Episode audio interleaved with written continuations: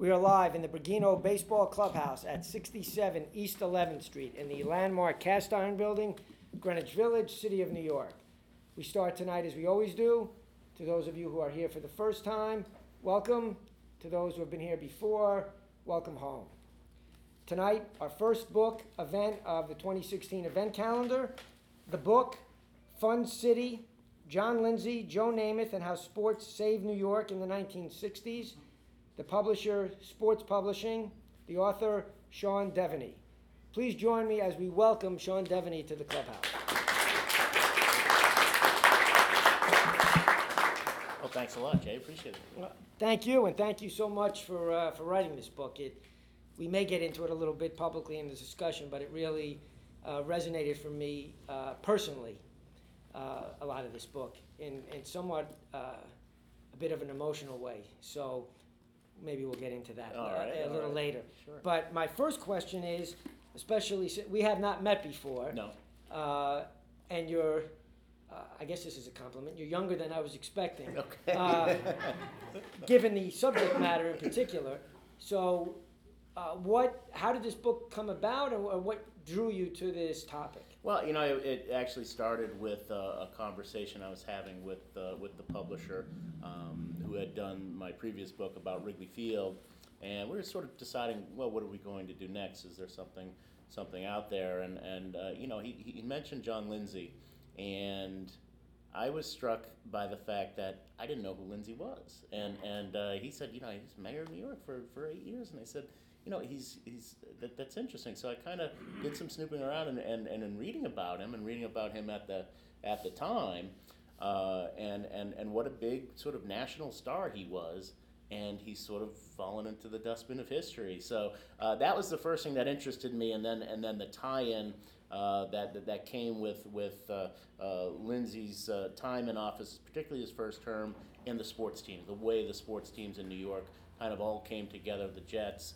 the Mets, and the Knicks, not the Giants and the Yankees, right, not the traditional powerhouses, but these sort of upstarts, these newcomers, and that sort of reflected Lindsay and his time in office. And the more I got into the story, the more I said, you know, I think this could be something fun to write and hopefully fun to read. Well, it definitely was fun to read. So hopefully it was fun to write. Thank you. Sure.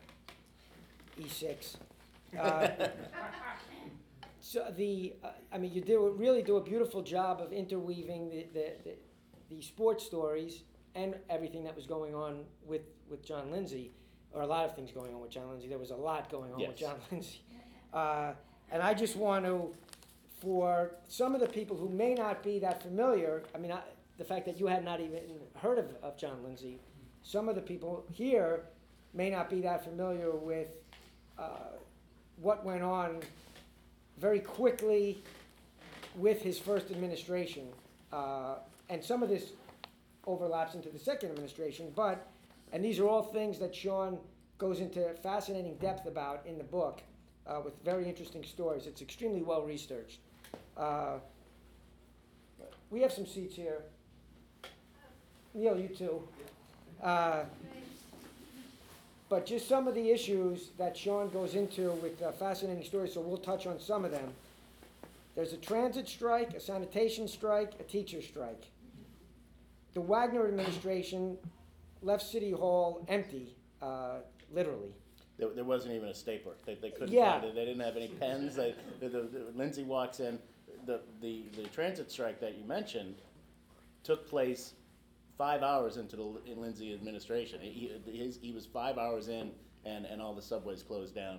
So that was sort of, and then they get to City Hall. There's no staplers. There's no paper. They cleared the place out because Lindsay had sort of talked so poorly of Wagner heading in that all the people who were in his in the mayor's office at the time said, "Well, we'll show them," and they took everything out. It was completely cleared out. That was sort of how they had to get started.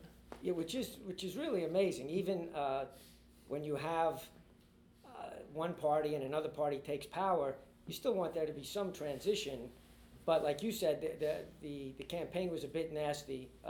Well, Wagner ends up maybe if you want to speak a little bit about how Lindsay became the mayor. Yeah, Wagner wound up pulling out, and a lot of people thought that Lindsay had a big plan to basically run against Wagner. Wagner was sort of an entrenched Democratic politician. He had been around for a long time.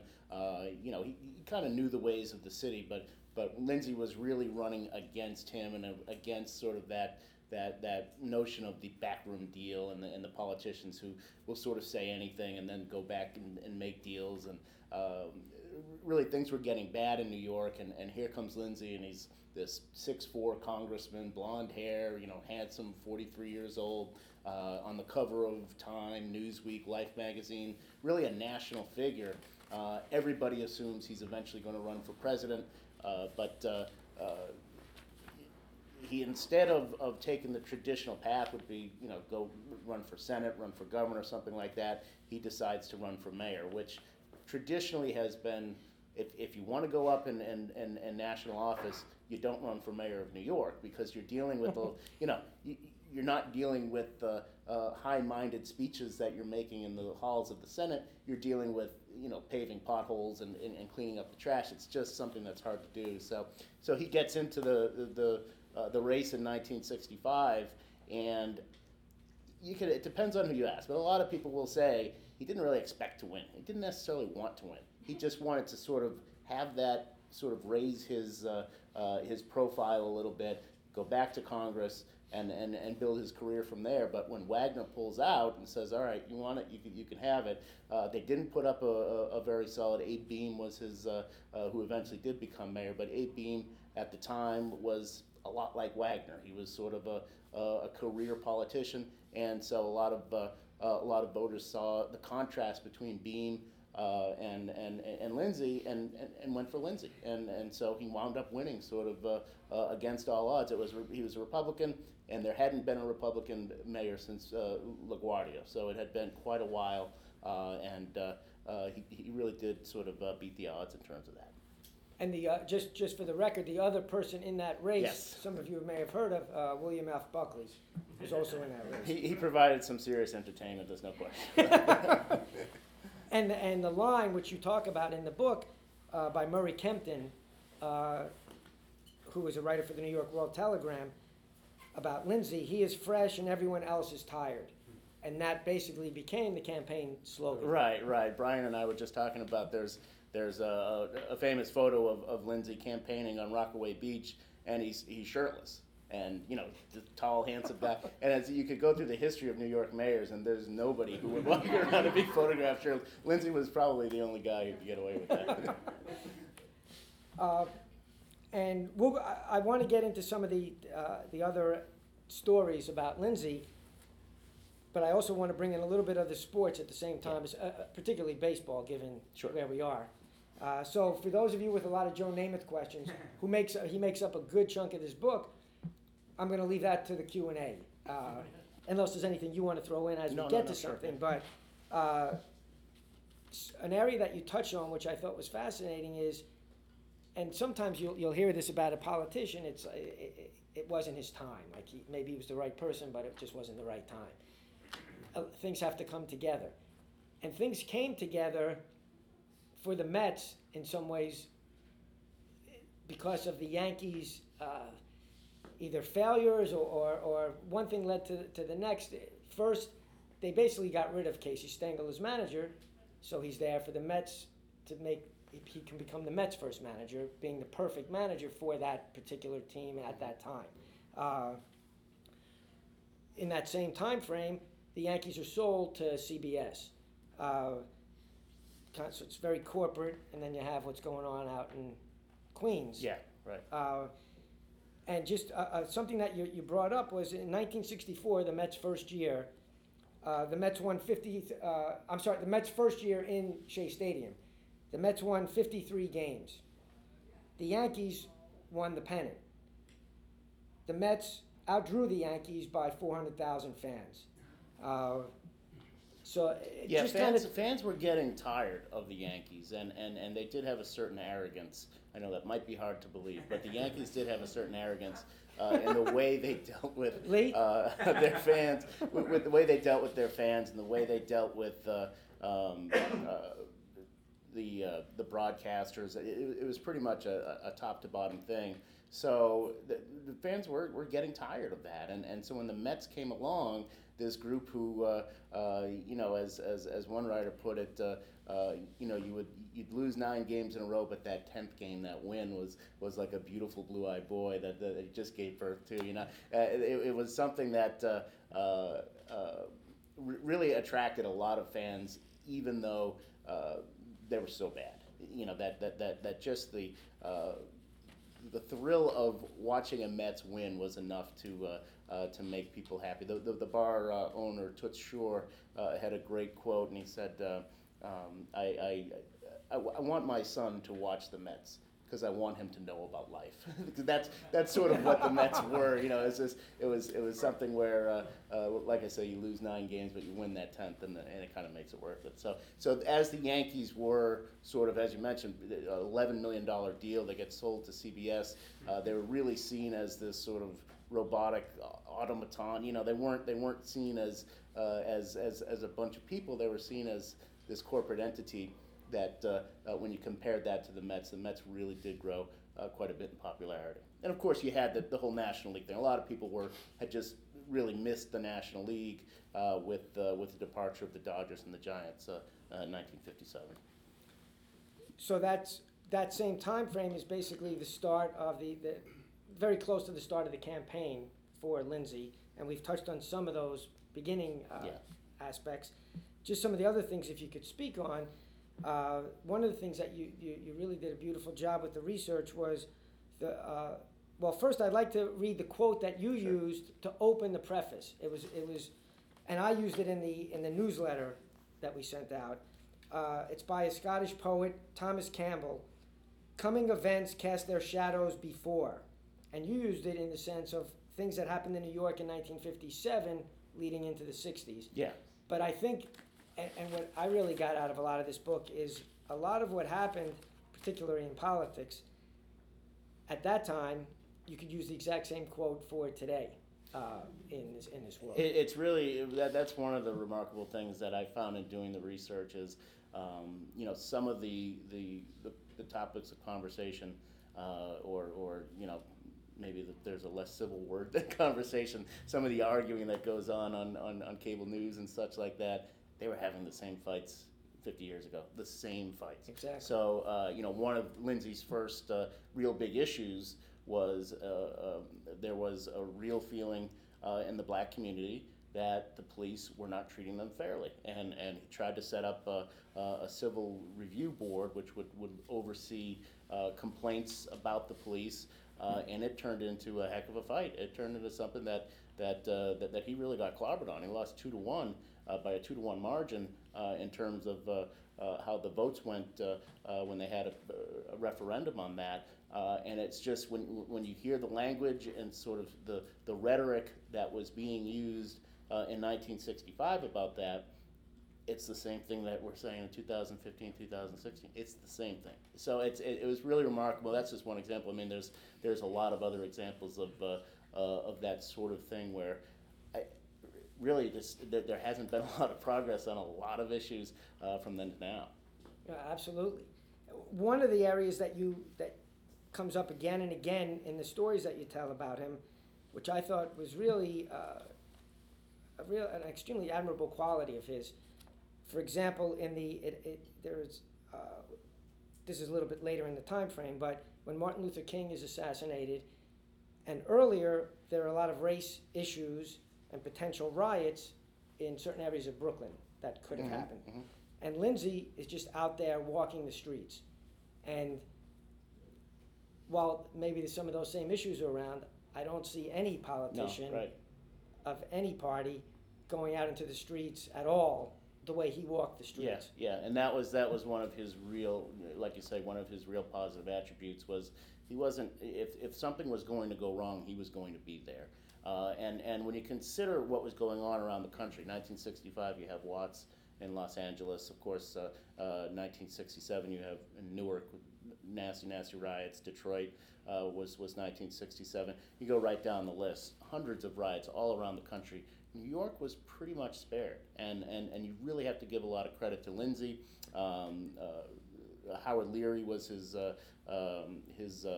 police chief, and he did a really good job with the way, changing the way the police acted, and not sort of taking a bad situation and making it worse. But a lot of it was Lindsay showing up, and probably the most powerful was in the day after Martin Luther King was killed. There was something like 150 riots in cities across the country. New York did not have one. He went to Harlem and walked around, and that did so much to sort of calm the situation. And he got out, and he came out of the city car and said, can we walk down the street together and talk?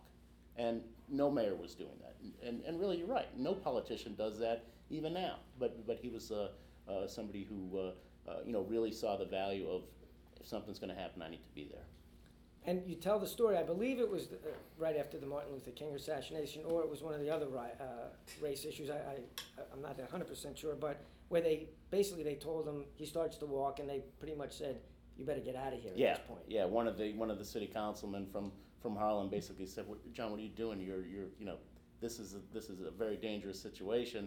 And they kind of had to drag him back into the car, and they did, and he spent about almost an hour at first when things were potentially going to be at their worst, and then he came back late at night and just to kind of survey the damage, and got on the phone with the sanitation folks and said, get up here and clean this up. By the time people wake up in the morning, I want it to look like nothing ever happened, and that was the case. And then just if we could flip for a second to back to baseball with another type of a leader. After Robert Kennedy's assassination, if you could talk a little bit about Gil Hodges, what he did. Yeah, it's one of the untold sort of stories of the 1969 Mets, is what happened in June of 1968 after Robert F. Kennedy was killed. Baseball really bungled the situation. The commissioner at the time, really, William Eckert, didn't really know what he was doing. He was in over his head. This was not a good job for him. And so he winds up allowing games to be played on that weekend. Everybody's calling for them to be canceled. But what the Mets did is Gil Hodges meets with them in Chicago. They were in Chicago at the time. They're supposed to go to San Francisco and play a weekend series. One of the reasons why baseball didn't want to cancel any games that weekend is it was a June weekend. They were going to make a lot of money. They were expecting 300,000 fans. A lot of teams had Bat Day, and they can't cancel Bat Day, even if Robert F. Kennedy's been killed. The Cubs are going to San Francisco, and Gil Hodges takes a boat and says, "What do you want to do? They're supposed to play in San Francisco," and the players vote, and it was unanimous, and they said, "No, we're not going to play."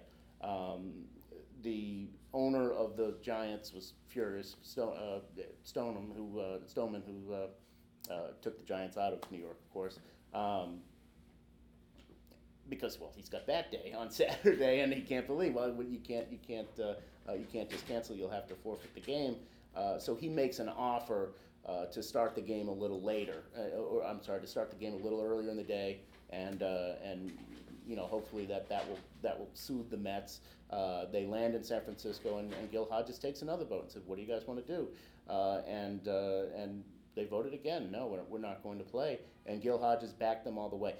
Hodges, when he first got in, this was a young team. They really bristled at how much of a disciplinarian he was. They weren't used to that. They had Casey Stengel, who wasn't doing much for discipline at the time. Wes Westrom was sort of the same way. So they really. They were having a hard time sort of meshing with Gil Hodges, but that incident really brought them together, and really, I think they went 16-14 in June of 1968. That was only the second time. This is a team that had been around since '62. Second time they finished above 500 in a month. But it was definitely a positive a positive reaction by that team, and really did help them bring together and kind of get them on the same page as the manager. And I think that really did help them set them up for 1969. And I certainly have plenty of other questions, but I know we have an extremely intelligent crowd here of New Yorkers, so I'd like to make sure we have enough time. Does anyone want to lead off with a question about any of this? Was Lindsay a sportsman politically or personally, and if so, what teams or what sports was He became a big Mets fan in 1969 because he was facing a really tough election. And it turned out that if the Mets were doing well, then there was more likely that people were going to vote for him. So he really latched on to the Mets. I talked to his campaign manager, though, and he said that he remembers during the World Series taking Lindsay to games and saying, "Okay, John, we got to go." And he knew nothing about baseball, so he would go into the locker room and pretend to be a big Mets rooter, and they doused him with champagne and stuff. But he knew nothing about baseball. And the campaign manager told me that during before one of the games, he said, "Okay, John, we have to go back out to the ballpark." He says, "How many goddamn games do these people play?" You know, he had no idea what was going on, but he knew that politically it was good for him because, you know, 1969, that was the year that he was up for re-election, and as Jay said, things weren't going that well. So that was one of the things that helped boost him to get re-elected. Was there any? You mentioned that the Yankees didn't draw well.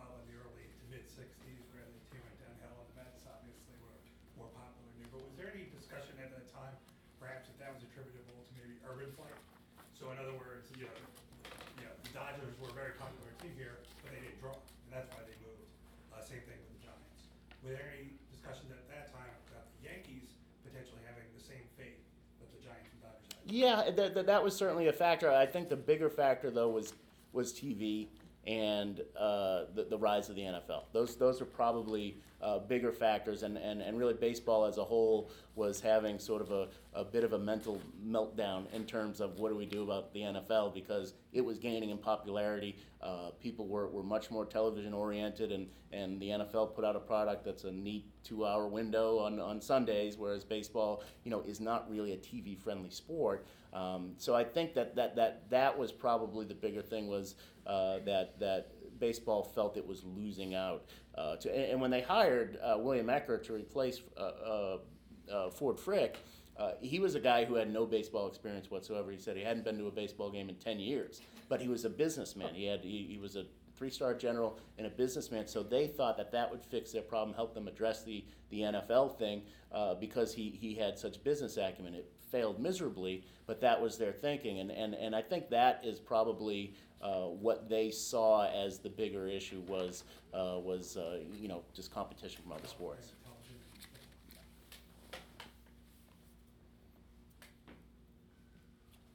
Yes, sir. Your research. Yeah. Who else did you interview that knew, like Lindsay and David? Yeah, I talked to a few people. I found that I didn't really use a lot of the interviews that I did because I wanted it to be more, you know, less memory and more source, more like getting into what the research at the time was.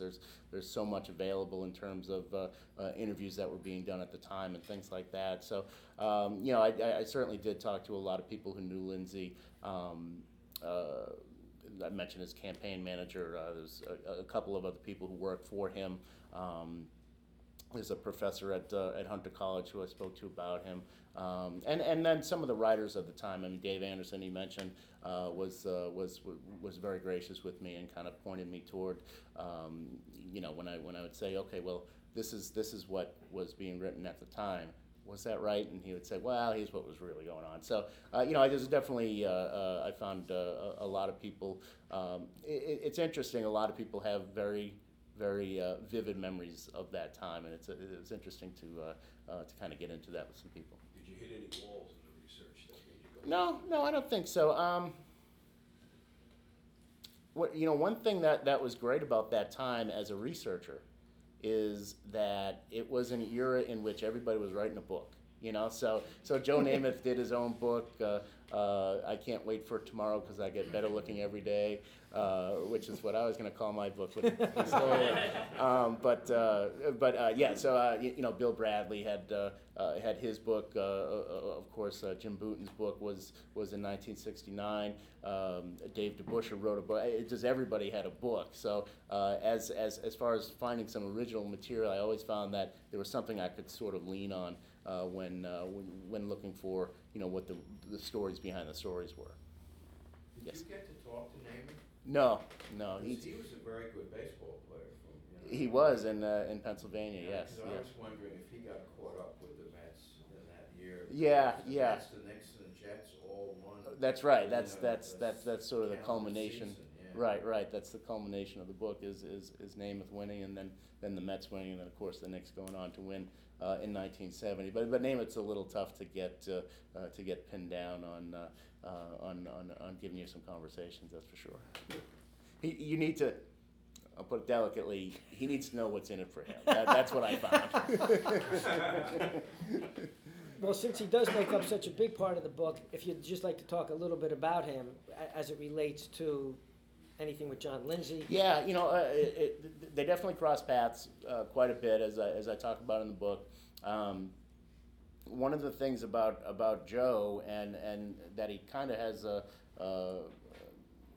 sort of a parallel with Lindsay is he was just so different than everybody who came before him. Just not just the hair, but how he actually behaved, how he spoke to. There was an obsession with his hair. It was bizarre. But how he behaved, how he spoke to reporters. In 1966, his second year in the league, and part of this was Sonny Werblin was the owner of the Jets. He very much encouraged this. He was Sonny Werblin.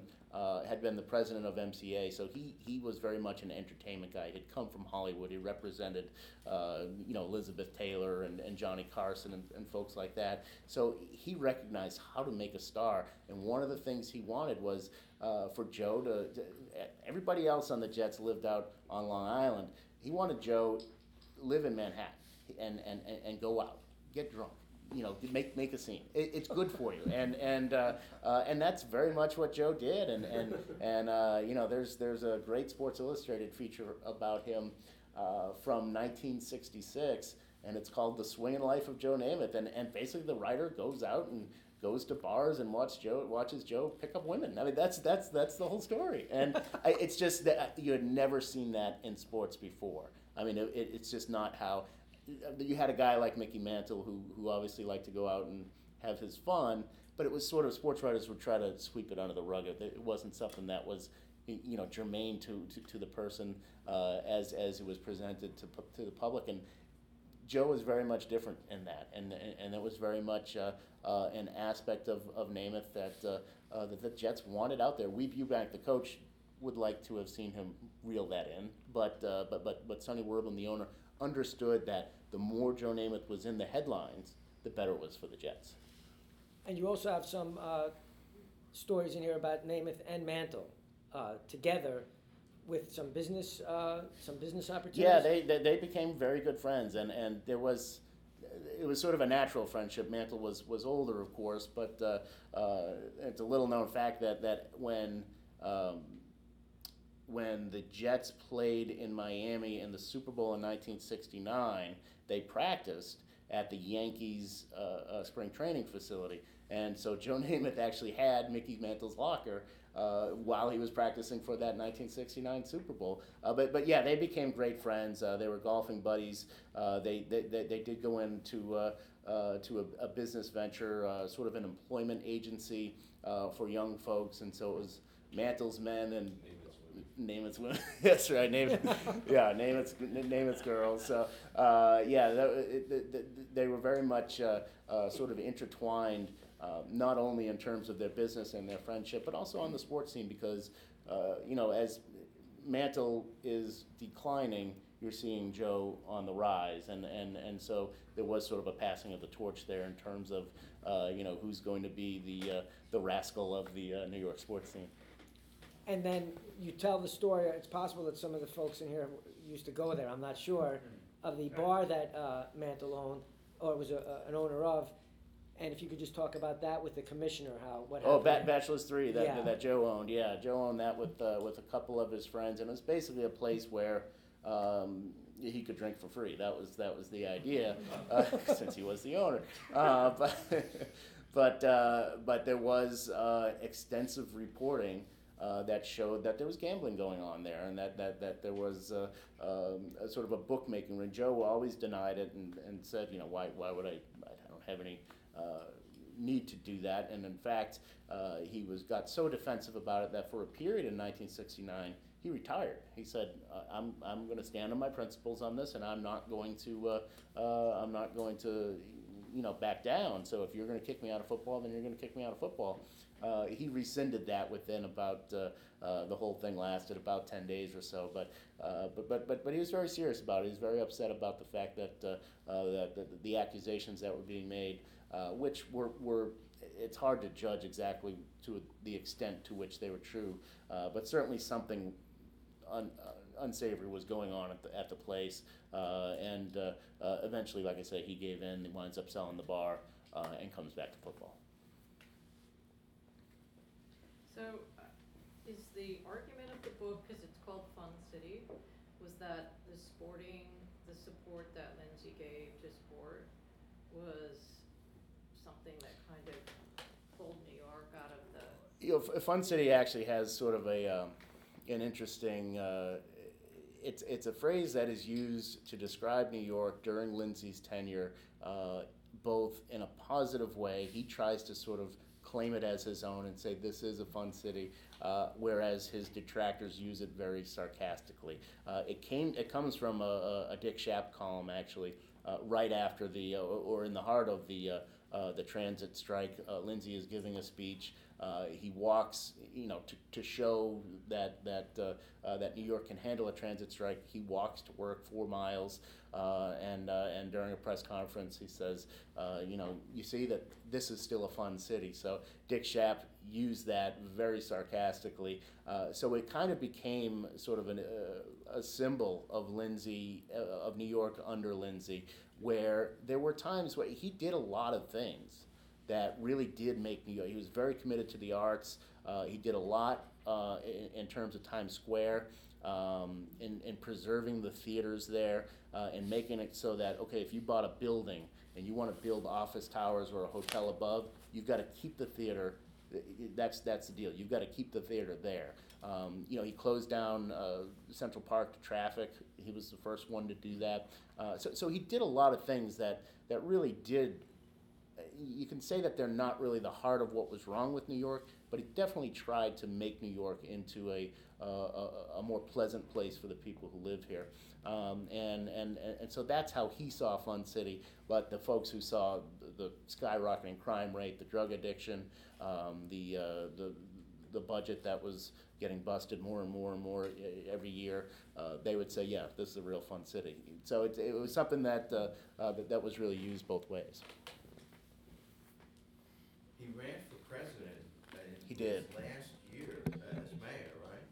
It didn't go well, yeah.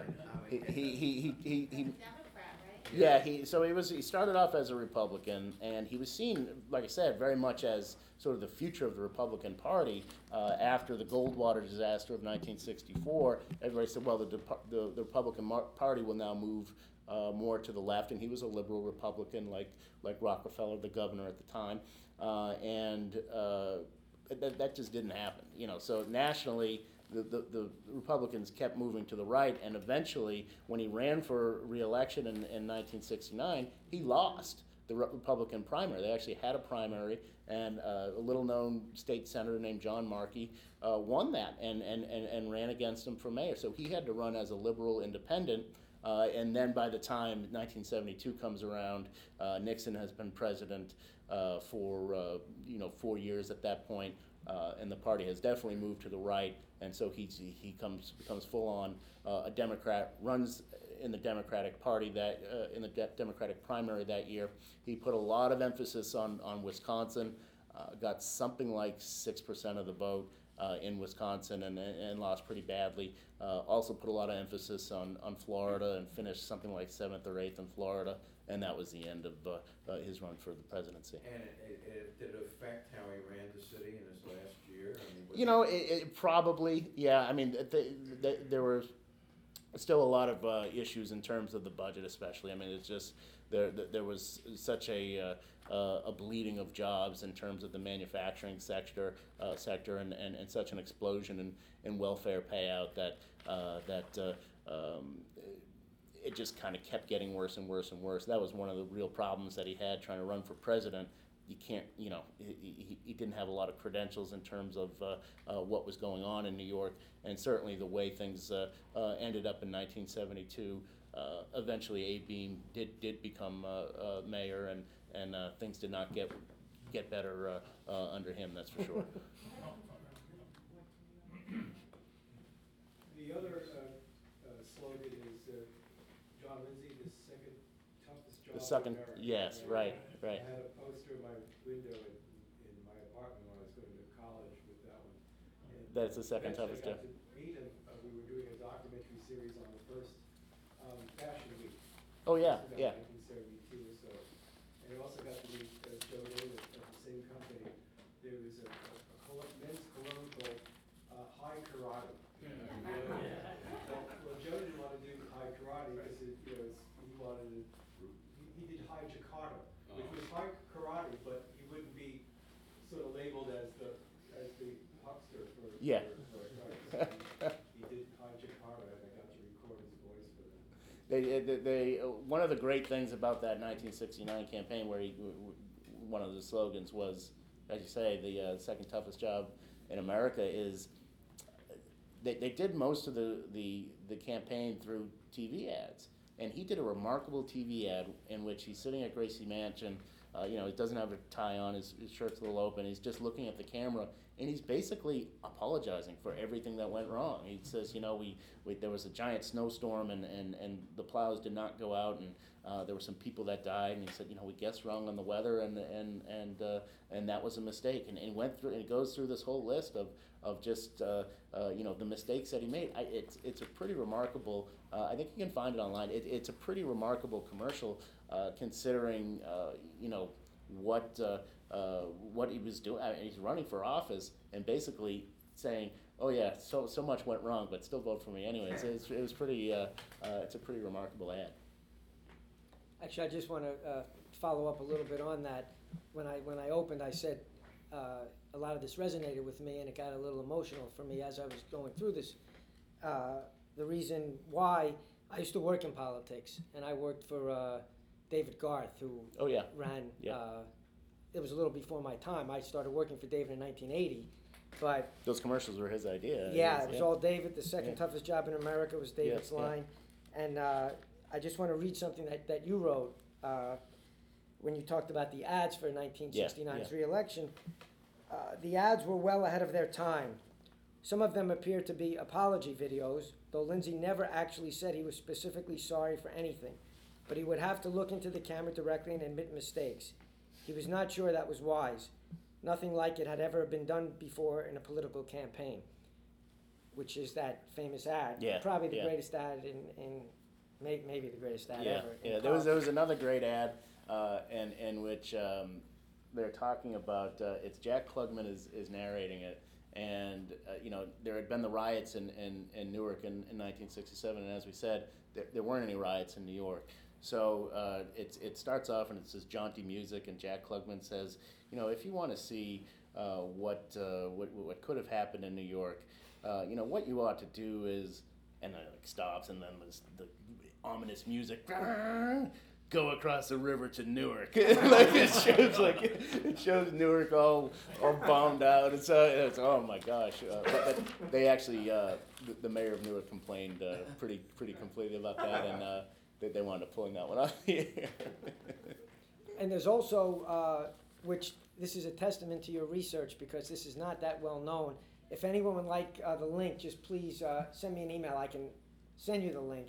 How you found this, I'm not sure, but there's actually a commercial that John Lindsay used in his, which unfortunately David passed away last year, so I can't ask him about this, but I'm sure David wrote this commercial. David was a huge baseball fan, and you found this commercial somehow, and it's in the book. I just want to read it because it mm-hmm. relates to John Lindsay and baseball. Mm-hmm. So basically John Lindsay is sitting at his desk in City Hall. There's no lights on at all. The only light that's on is his little desk lamp.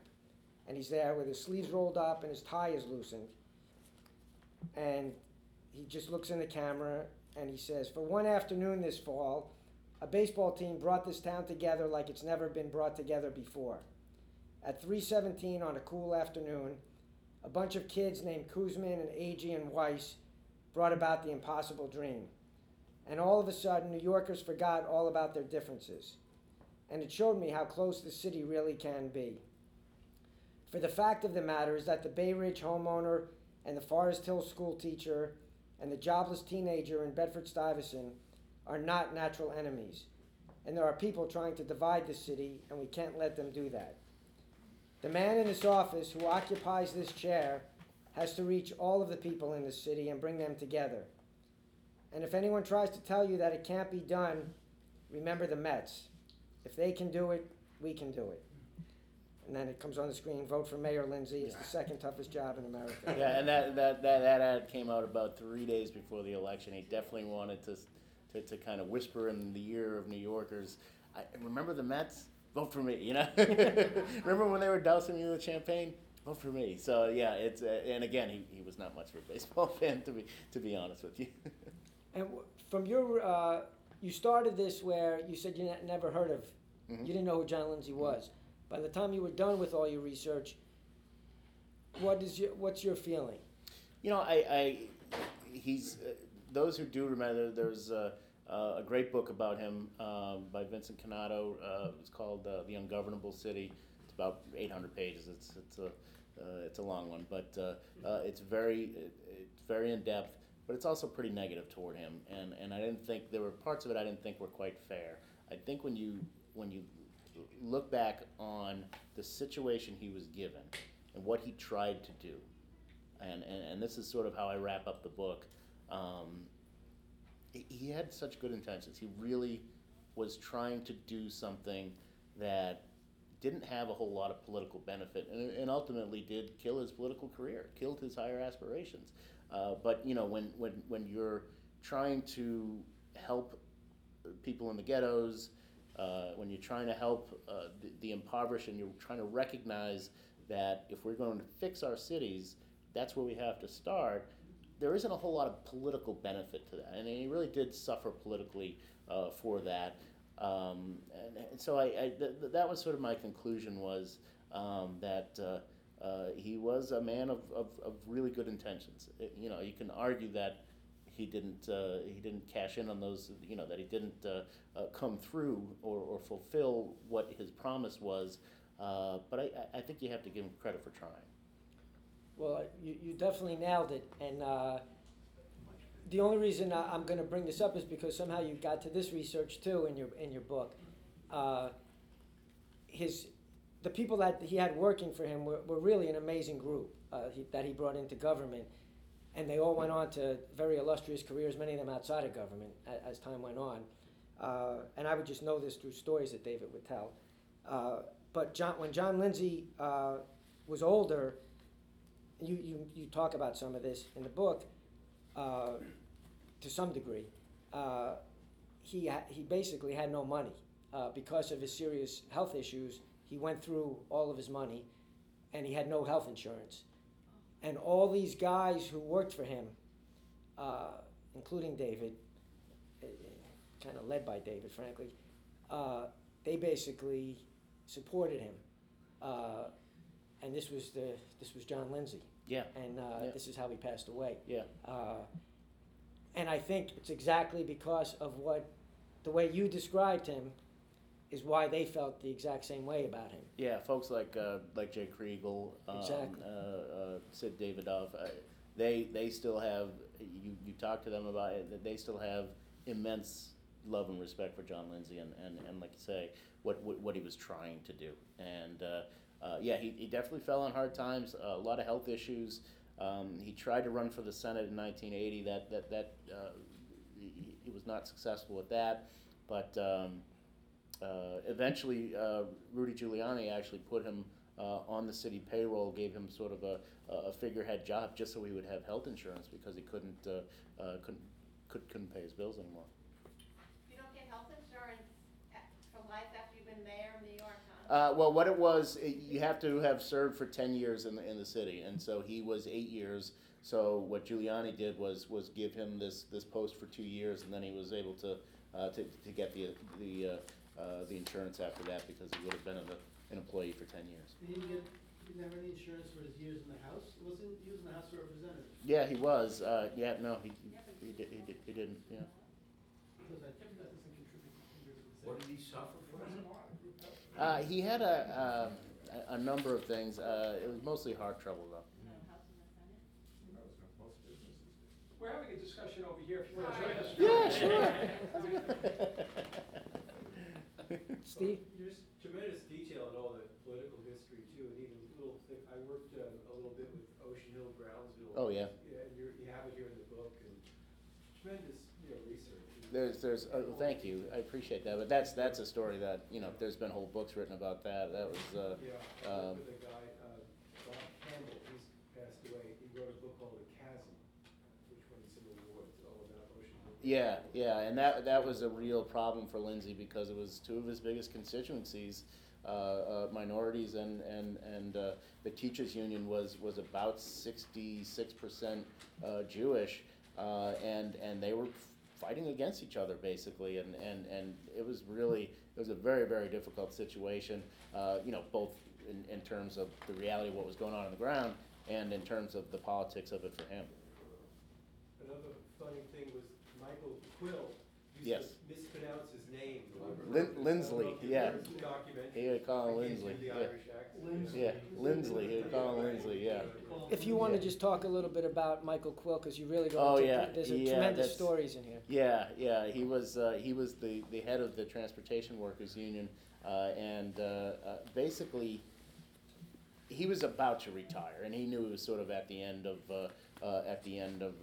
his time at the head of the union, and he really seemed to be hell bent on going out with a bang, and that meant a big strike. And so, no matter how reasonable Lindsay was in terms of trying to come to a deal with Quill, he just was not hearing it. And Quill was this sort of pugnacious old bald Irishman, and here's Lindsay, this Yale-educated, tall, bald, blonde congressman, and you could not have had a more disparate group. Really their fight. The writer Jimmy Breslin had a great quote about them, and when he said that when Lindsay looks at Quill, he sees the past. When Quill looks at Lindsay, he sees the Church of England, and that's sort of exactly how it was, and so there's almost nothing that Lindsay could do to avoid a nasty fight and a big strike, and that's exactly what wound up happening. It was nearly 2 weeks, if you can imagine, New York, nearly 2 weeks without any subway or bus services. It was a tough time, and finally when Quill did settle the strike. It was only about 2 weeks later that he died. He had a heart attack and died. And so it was almost like he got his one last big moment, and that was sort of how he went out. Are you from New York or Chicago, or are you from different? I'm from Boston, and I spent a lot of time in Chicago as well, yeah. Because if you drive, I think it's Wyndham, if you drive upstate, there's a Michael J. Quill Arts Center off the highway. Yeah, and the transportation building over on the West Side Highway is the Michael J. Quill Transportation Center.